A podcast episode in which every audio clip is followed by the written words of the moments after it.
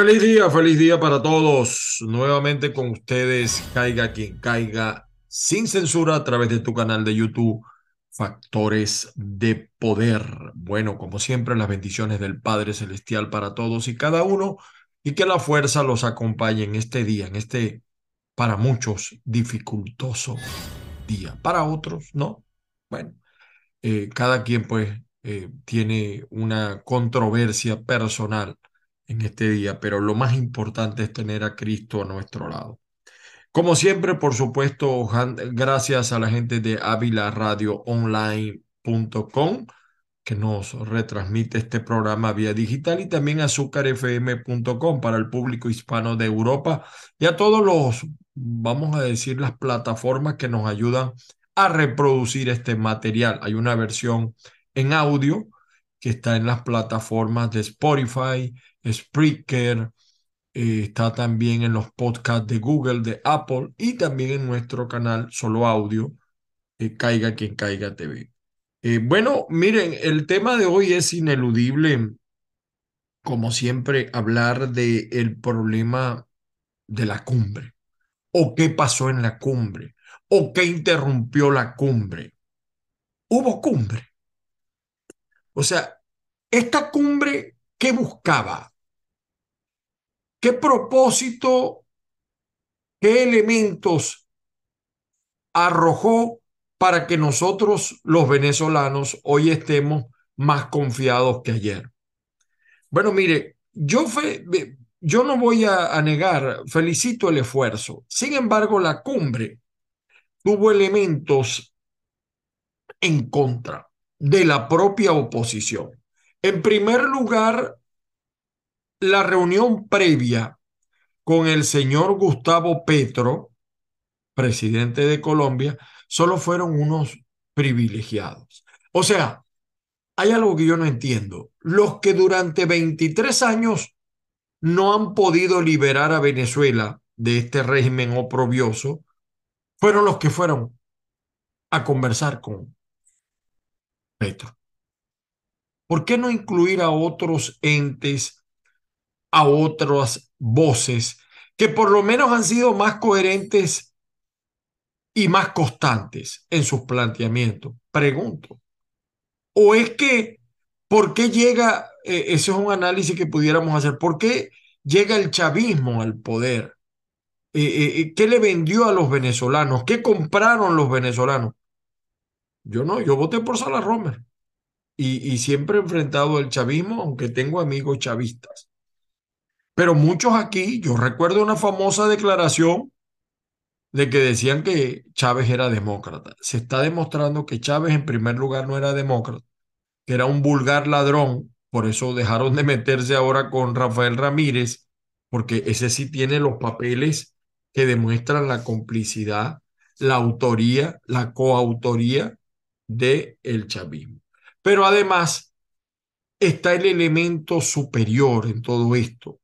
Venezuela forma parte del el plan de Cuba, porque Cuba fue alimentada por los rusos, se le acabó la golilla con los rusos, entonces agarran a Venezuela. Eh, y, aún así, entonces lo que han hecho como un mal, una mala simbiosis ha sido más un depredador Venezuela está completamente arruinada. Caminar por las calles de Venezuela es un dolor, una tristeza que ustedes no tienen una idea. Y, y, yo estoy, por supuesto, yo no estoy en Venezuela, pero tengo familia allá y vengo recientemente de allá prácticamente. Y lo que uno oye de los parientes. Entonces, esta cumbre se produce en medio de una situación bien particular. De paso, Fíjense ustedes cómo la cumbre o este elemento que trata de buscar em, algún, vender algo positivo de las famosas elecciones del 2024, tuvo elementos distractores. El propio Guaidó fue un elemento distractor. ¿Por qué Guaidó escoge la fecha de la cumbre para irse del país? ¿Por qué? ¿Por qué no pudo esperar? Pregunto yo.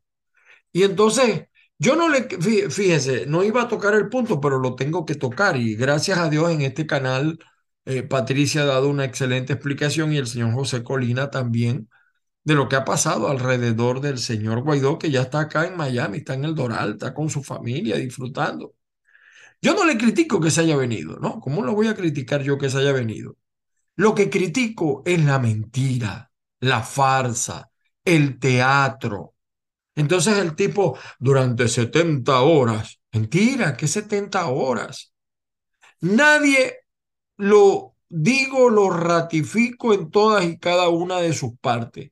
Ninguno de estos líderes se va de Venezuela si no tiene un preacuerdo o un acuerdo con el señor Nicolás Maduro. Y así se han ido todos, acordados con Nicolás Maduro. ¿Por qué se producen esos acuerdos? Bueno, eh, igualito que en Nicaragua, que sacan los regímenes dictatoriales actúan así. Nicaragua han sacado a los migrantes y, Daniel Ortega le dijo a los Estados Unidos, ¿quiere que le envíe más? Le envío más.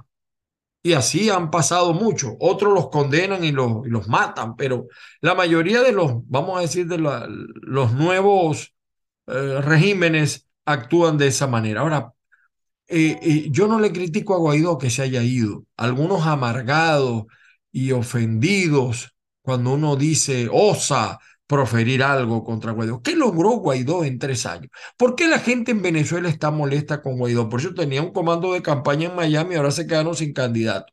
Hay rumores de que Leopoldo López le quitó el, apoyo. Bueno, Leopoldo López está muy callado, ah, tendrá que hablar. Y, ya desapareció como candidato Guaidó. Ahora, él dijo que, que salía de Venezuela para ir a la cumbre. Mentira. Primero, la forma en que fue con un, con, con un morral, no sé de qué marca, como dice Patricia, de, no, esas no eran las bolsas que se llevan los venezolanos, pero bueno, ahí no había un flu, ahí no vimos un traje. Además, él no estaba invitado, como no estaba invitado Nicolás Maduro, como no estaba invitada la plataforma unitaria.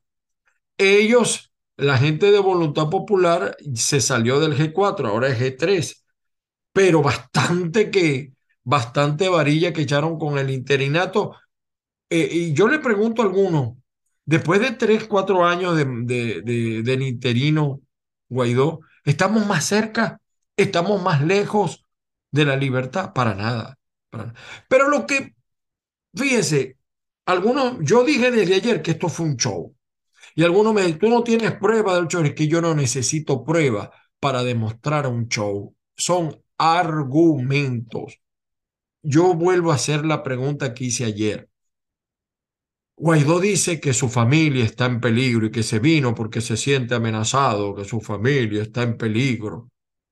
Pero, perdón, disculpen, pero perdonen.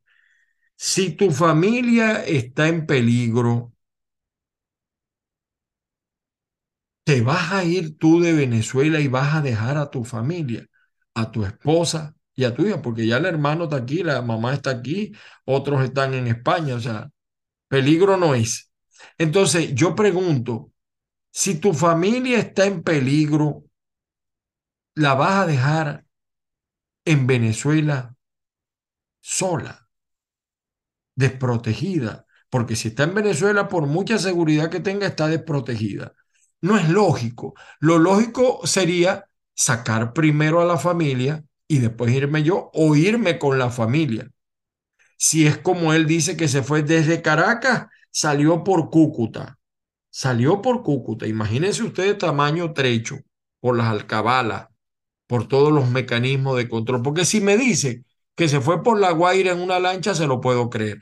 Pero este argumento, o sea, tú te vas a ir y vas a dejar a tu familia desprotegida.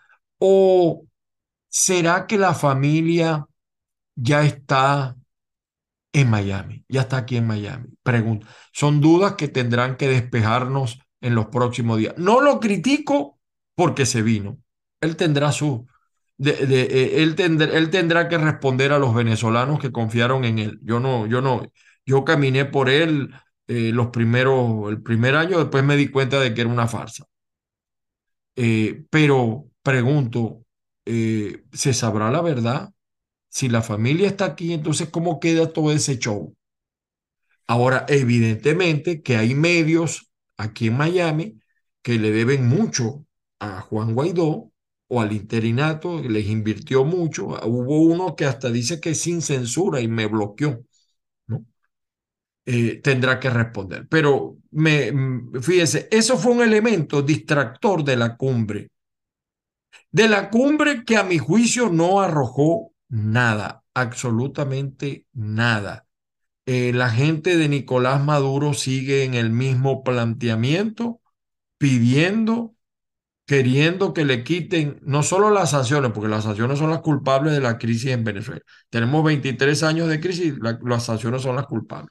Ahora piden también que le quiten la Corte Penal Internacional, que liberen a Alex y todos los días se les ocurre una cosa nueva, todos los días. Y así vamos a ir a un proceso. Las primarias, como bien lo ha advertido eh, María Corina, las primarias, el CNE aparentemente hay un preacuerdo para que el CNE las dirija.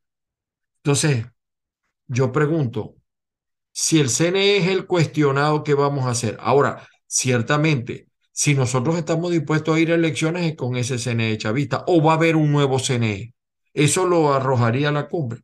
No, lo que pasa es que la cumbre, lo que no dice la cumbre, es que, yo, yo lo anoto para que no se me olvide, eh, el señor Gustavo Petro sigue actuando en defensa de Nicolás. Eso sí está claro. El señor Gustavo Petro es la espada, quiere la espada de Bolívar o, encabeza la espada de Bolívar parte 2, el señor Gustavo Petro.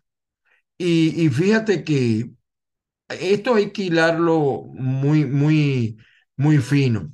Eh, hay muchas cosas que quedan en, duda sobre esto mm, que pasó ayer. Eh, la seguridad de Venezuela, cómo queda la presencia de la guerrilla, la presencia de los grupos armados. Eh, hay muchas cosas pues que nos quedan a nosotros eh, dudas. ahora, ¿qué pasó ayer? ¿Qué conclusión hay?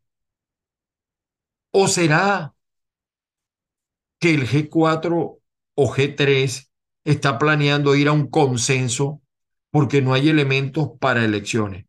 Siguen los retrasos en las elecciones. Ahora prorrogaron un mes más el establecimiento del reglamento. Y entonces, ¿cómo vamos a ir a elecciones?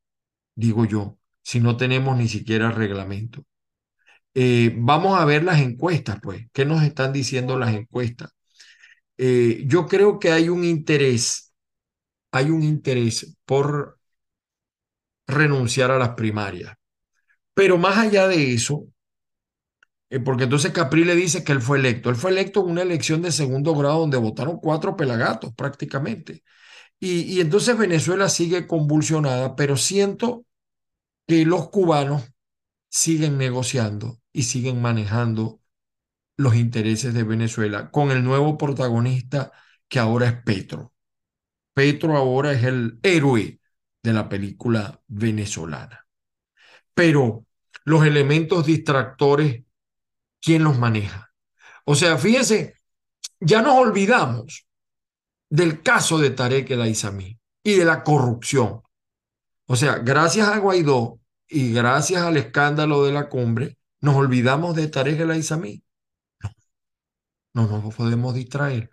Aquí la gente del gobierno tiene que responder por la corrupción que ahora existe desde hace mucho, pero ahora es más obvia que antes. ¿Y qué pasó? Seguimos en el mismo lugar. Eh, Guaidó llegó, eh, eh, algunos justificando, vuelvo y repito, él tiene derecho a salir del país. Lo que no tiene derecho es armar ese show y esa mentira, porque todo fue un show orquestado. Eh, ya está claro que tenía pasaje ya comprado desde Colombia para Estados Unidos. Entonces él dice que fue a la cumbre, pero ya tenía pasaje comprado. Eh, es más, anoté ayer unas cosas que dijo Colina. Eh, evidentemente que hasta no se trajo ni los fluces, pero será también que hay un, un saboteo a las elecciones internas, pero ¿quién lo está dirigiendo? Jorge Rodríguez sigue manejando esos hilos y ya nosotros hemos dicho varias veces eso. ¿O será que yo he llegado a creer que será que Guaidó se quiere reasumir el interinato desde el exterior como una vez pasó con Cuba? No lo sé.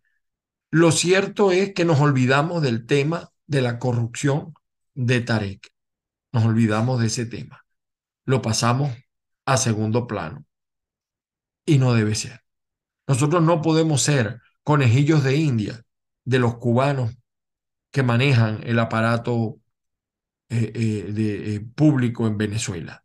No podemos seguir siendo, no, tenemos que pedir acciones, contundencia. Hay problemas en Venezuela que no esperan. El problema gravísimo de la gasolina, los incendios de vehículos, el problema gravísimo de la electricidad, el problema gravísimo del agua, el problema gravísimo de la inseguridad, el problema del hambre galopante. Eso no puede ser eh, más, menos importante que la primaria o que la cumbre. No, señores. Eso tiene que ser paralelo. Y por eso yo he criticado a varios, incluidos todos, todos los que aspiran a ser presidente. En su agenda tiene que estar ese tema en primer lugar. ¿O será que estamos, pudiera también yo pensar que vamos hacia una transición? Pero ¿quién va a presidir esa transición? ¿Cómo se va a dar esa transición? ¿Quién va a montar esa transición? Yo no veo a estos tipos navegando hacia allá. No los veo. No los veo. De verdad. Y, yo quería revisar las notas aquí de, de prensa. Yo quería revisar aquí. Fíjense eh, en los Aquí está. Eh, yo me imagino que esto es una burla, una mamazón de gallo, como decimos en Venezuela. Jorge Cruz dice, primeras declaraciones de Juan Guaidó. Yo no he visto estas declaraciones. De verdad que, él dice que va a reasumir el interinato en el exilio. No creo. De verdad que no creo. Yo me imagino que este señor lo que está es vacilando allí. Aquí están las encuestas de Biden. Con todo y la edad le están criticando a Biden que sea de nuevo candidato por la edad. Ah, bueno, Manuel Rosales dice que todos los días antes de acostarse sueña con ser presidente. Escúchenlo ustedes. Todos los días antes de acostarme pienso en esa posibilidad de ser candidato a presidente. Sí pienso con mirada larga. Yo no quiero ser solo candidato para competir en una primaria. Quiero es ayudar a cambiar este país. Y en cualquier posición que esté, lo importante es avanzar en ese camino. Lo más importante de Venezuela no un candidato o dos candidatos o una elección o dos elecciones. Lo más importante es Venezuela. Y lo que yo tenga que hacer, lo voy a hacer para ayudar a que este proceso salga adelante. Bueno, eh, yo estoy de acuerdo con él en el sentido que lo más importante es Venezuela, pero deseos no empreñan, señor Rosales. O sea, yo no veo a la oposición venezolana preocupada por lo que pasa en Venezuela he visto mucho silencio con los temas que le interesan al ciudadano, que siente que aún no tienen un real intérprete, a pesar de que María Corina está ganando todas las encuestas. Eh, César Pérez Viva declara eh, sobre Colombia. Vamos a ver si tenemos la declaración de Cristóbal. Pérez Viva se refirió a los intentos de diálogo en el país. Indicó que en la cumbre de Bogotá se debe tratar los temas de Juan Guaidó y de los denominados presos políticos. Nosotros, por supuesto, como demócratas, quisiéramos que las iniciativas de diálogo eh, en algún momento se convirtieran en algo real, en soluciones concretas para el país. Pero lamentablemente, los 15 intentos de diálogo que han habido por la comunidad internacional, donde ha intervenido desde el Papa hasta todos los países de la comunidad organizada de naciones, eh, han resultado un fracaso. Por otra parte, se... ustedes saben cuántos diálogos diálogos se han intentado en Venezuela y siempre volvemos al mismo punto. No veo resultado distinto. Y bueno, esto es lo que está pasando en nuestras escuelas, la violencia. Esto es en el estado Aragua, un tuit de dos jóvenes, dos niñas eh, peleándose y uno de los adultos, en lugar de poner el orden, las incita a seguir peleando. Bueno, ayer le decía, porque ayer hubo un alboroto aquí algunos medios que fueron cofinanciados por el interinato, eh, tratando de poner a Guaidó como el nuevo Bolívar, el nuevo libertador. No, no. El señor Guaidó puso la torta, eso es así de simple. Puso la torta. No hay de otra. Miren la prensa, ¿no? Miren la prensa. Eh, ya va. Vamos a ver acá. Miren la prensa. Este es el Nacional. Aquí está. Las dudas y sombras de la cumbre de Petro sobre Venezuela. Y al final, todo sigue igual. Eh, tres claves para enfrentar la crisis. O sea, pero usted oye, eh, ellos dirán lo que dirán, pero Jorge Rodríguez dice, sigue diciendo que le tienen que quitar las sanciones. A seis años del asesinato de Juan Pablo Pernalete, en estos días hablaba yo de la muerte de Geraldín Moreno, de la vista que le quitaron a Rufo Chacón. Prohibido olvidar la muerte de Oscar Pérez. Entonces vamos a ir y nos vamos a olvidar de esto. No, no puede haber impunidad. Yo no concibo que en Venezuela se restablezca supuestamente la democracia sin esto. Pero el que no oculta su cosa, mire, eh, Gustavo Petro se rompió la coalición de gobierno en Colombia y Petro ministro. Se está dando cuenta el, desastre que tiene armado. Y observen ustedes que, a diferencia de lo que dicen algunos medios, Fíjense, eh, por ejemplo, yo, yo sinceramente no lo veo así. Yo creo que la cumbre nos dejó igual, sencillamente de buena voluntad, pero de buena voluntad no se vive ni está lleno, de, buena, de buenas intenciones está lleno el camino al infierno. Miren lo que dice el diario tal cual. Plataforma Unitaria celebra consenso en Bogotá de hacer elecciones libres en Venezuela. ¿Cuáles elecciones libres? O sea, allí dijeron que tiene que venir un nuevo CNE. Allí dijeron que el, que el voto tiene que ser manual. Allí dijeron cómo se va actuar ante unas Fuerzas Armadas rojas, rojitas, chavistas, leninistas, marxistas y fundamentalmente chavistas. Para nada.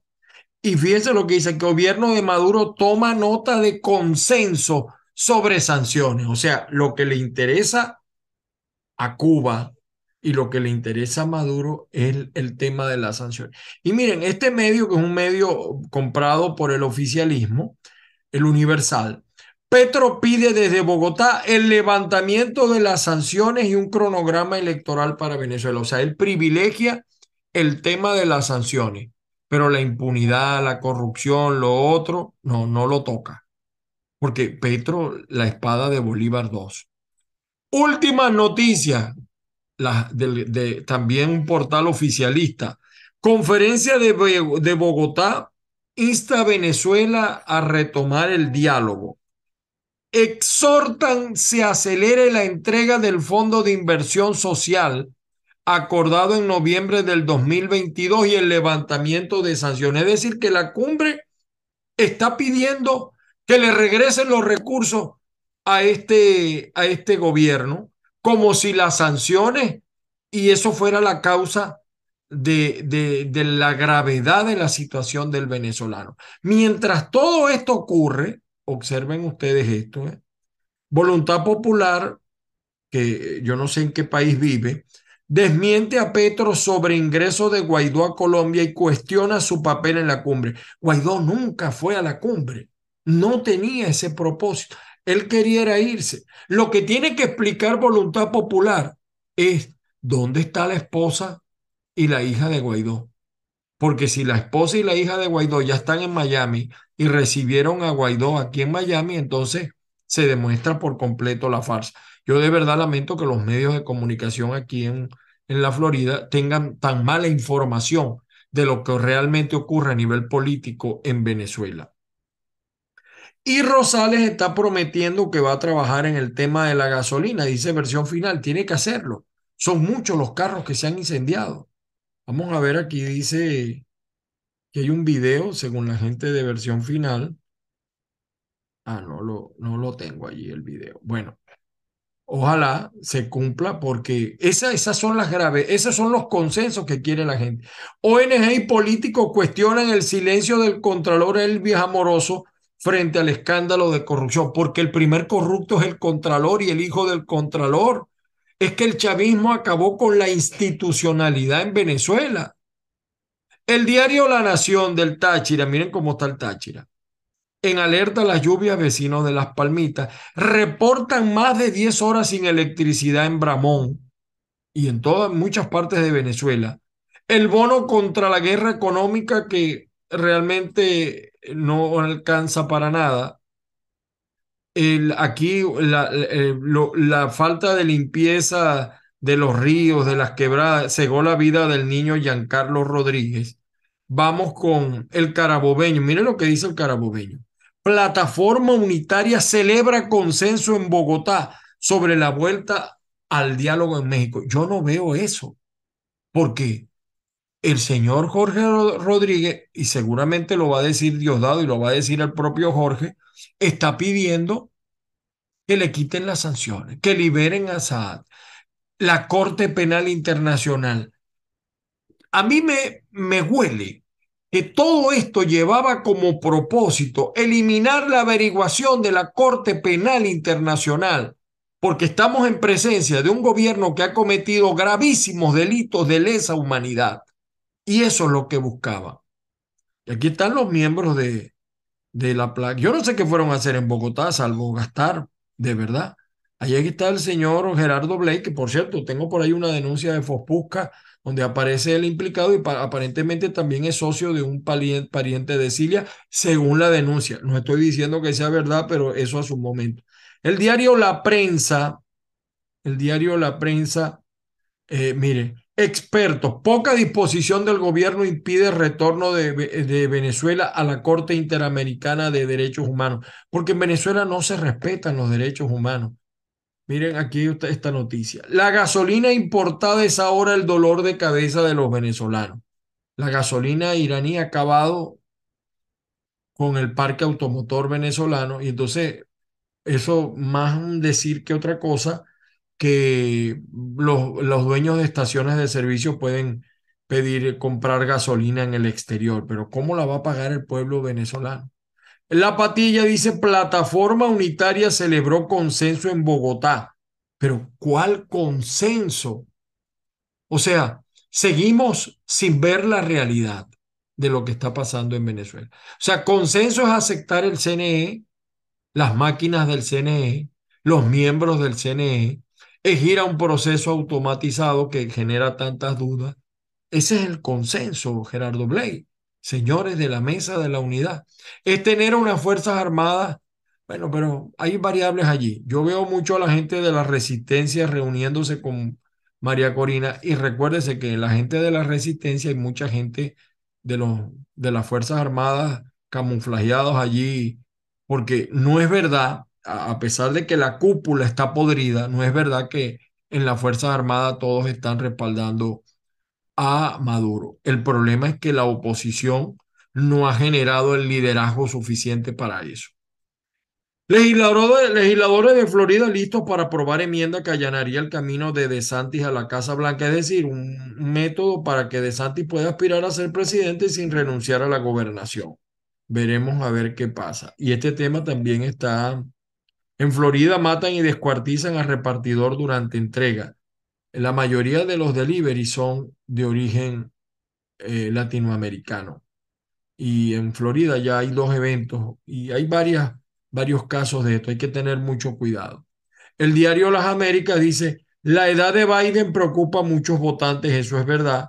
Juan Guaidó llega a Estados Unidos con ayuda de tres diplomáticos porque él sigue vendiendo que lo expulsaron de Colombia. Miren, yo estuve en Colombia y también me abrieron un expediente cuando yo pasé, pero realmente yo sí pasé por trochas. Y te abren un expediente porque estás entrando ilegalmente. Eso más allá de allí no, no, no tiene ningún... Y yo no voy a defender a Petro porque sé que Petro es el nuevo vocero del chavismo, el nuevo ícono del socialismo. Pero eh, yo creo que antes hay que informarse bien. Y se lo digo a algunos que tienen programas de opinión acá en la televisión de la Florida. O sea, eh, yo no le niego a Guaidó el derecho a irse de, Venezuela. Lo que, repito, es el show que armó. ¿Cuánto vale ese show? Y además buscaba distraerlo de la cumbre, no sé con qué propósito. Y distraer también del tema de Tarek el Aizami. De verdad. Y fíjense, lo de la cumbre fue tan poco importante. Ese es el New York Times, el periódico creo que más importante del mundo. No hay un solo titular que hable de la cumbre. ¿ve? Aquí la promesa de Biden de proteger eh, de armas nucleares a Corea del Sur porque tiene de vecino a Corea del Norte. Aquí está, eh, comienza la luna de miel eh, del nuevo presidente de la Cámara Baja, McCarthy. bueno, otras noticias acá, miren, no aparece una sola noticia relacionada a la la campaña de Biden ha comenzado, pero no hay una sola noticia que refleje lo de la cumbre, donde estuvieron incluido Estados Unidos, el señor Juan González, por cierto, el señor Juan González, que es de origen colombiano, su familia, ¿no? Por cierto, será por eso que se lleva también con, con Petro. Eh, y miren, en caiga quien caiga.net, en Florida crece clima de inseguridad para el delivery, elecciones en Estados Unidos, crece el apoyo a Trump mientras Biden se hunde, pero la mayoría no quiere una revancha entre ambos. ¿Qué pasará en el Partido Demócrata? Bueno, crónica de un resultado anunciado, lo dijimos en este canal, varios lo dijimos. Eh, cronograma electoral y levantar sanciones a Venezuela es el consenso de la cumbre en Colombia, pero los chavistas quieren primero que le levanten las sanciones. Y yo les voy a decir algo a los que dicen, mira, porque tú estás bien en Estados Unidos. Por cierto, aquí los voceros de Estados Unidos ratificaron que ayudaron a, Guaidó. No, no, yo no estoy de acuerdo con las sanciones. Si ustedes me preguntan a mí, yo no estoy de acuerdo con las sanciones. Yo creo que eso no ha producido resultado. Ahora, lo que a mí me molesta sobremanera es que se quiera vender que por culpa de las sanciones Venezuela está en crisis. Eso es otra cosa y esa no me la calo yo. Señores, nos seguimos calando a los malos políticos venezolanos, lamentablemente. Eh, hoy amanece con un falso consenso en torno al diálogo. No hay cronograma electoral, no sabemos si va a haber elecciones, no sabemos de la primaria, siguen con retraso, pero Guaidó se fue de Venezuela y está acá en la Florida.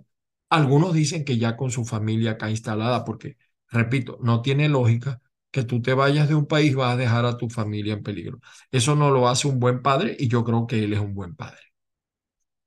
Las bendiciones del Padre Celestial para todos y cada uno, que la fuerza los acompañe. Vamos a seguir, lamentablemente te seguimos con los expedientes. Tenemos muchas cosas que decir en futuro por ahí me llegó una información, por cierto, por qué Chávez perdonó a Lucas Rincón y otras informaciones, pero hoy estaba obligado a tocar esos puntos como también los han tocado otros en este canal. Feliz día para todos. Recuerde, sígame en Twitter, en Instagram, en TikTok como arroba Ángel. Feliz día.